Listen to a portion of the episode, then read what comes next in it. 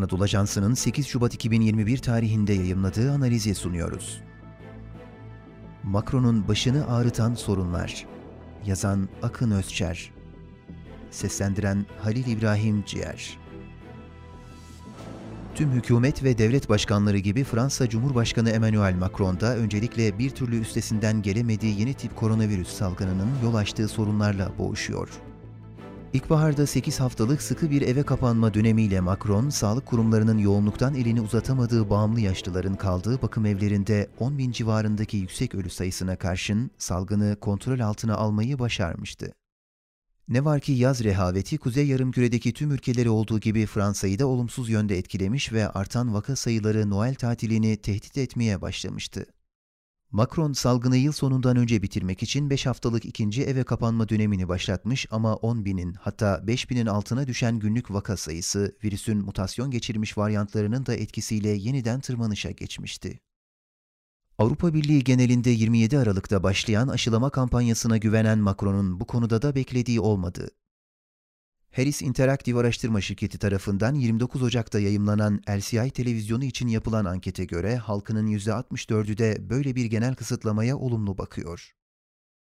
Ama Macron salgının yol açtığı kendisine halk nezdinde destek kaybettiren ekonomik ve sosyal sorunları çözmeyi önceliyor ve sokak kısıtlaması ve yurt dışına çıkış yasayla yetiniyor.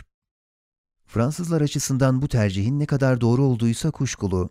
Odaxa Backbone danışma şirketinin Le Figaro ve Fransa Info için yaptığı 4 Şubat'ta yayımlanan bir ankete göre halkın %60'ı Macron'un salgınla mücadelesini başarısız buluyor.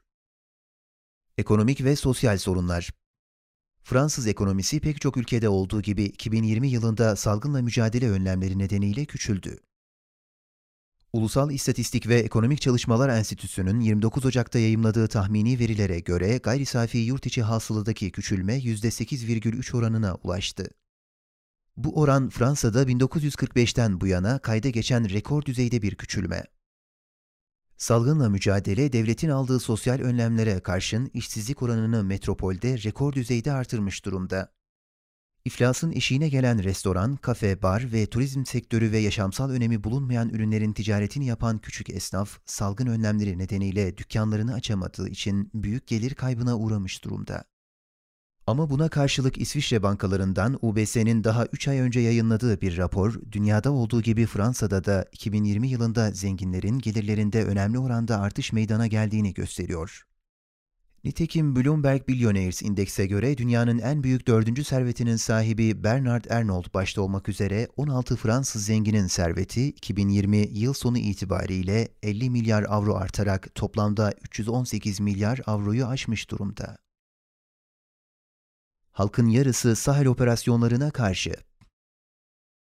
Macron, salgının yol açtığı bu sorunları içeride ve dışarıda 11 Eylül'den sonra düşman ilan edilmiş olan İslamcı terörle mücadele bahanesiyle aşmaya çalışıyor.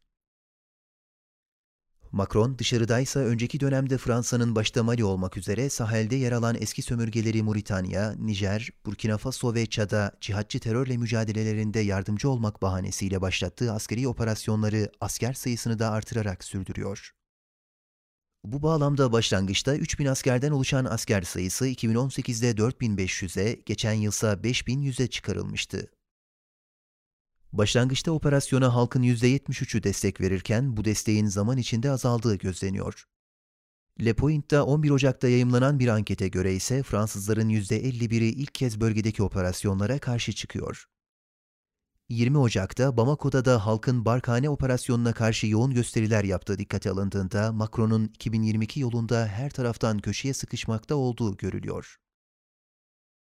Le Pen ve Macron kafa kafaya.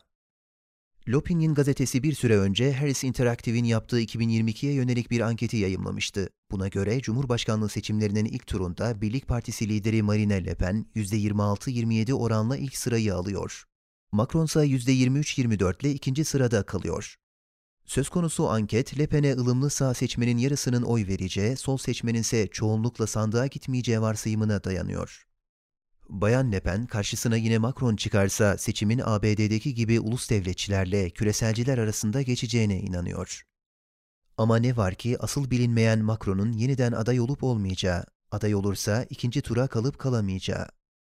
Seçimlere 15 ay kala Macron'un başını ağrıtan birçok sorun var. Holland gibi çekilmek zorunda kalır mı bilmek mümkün değil.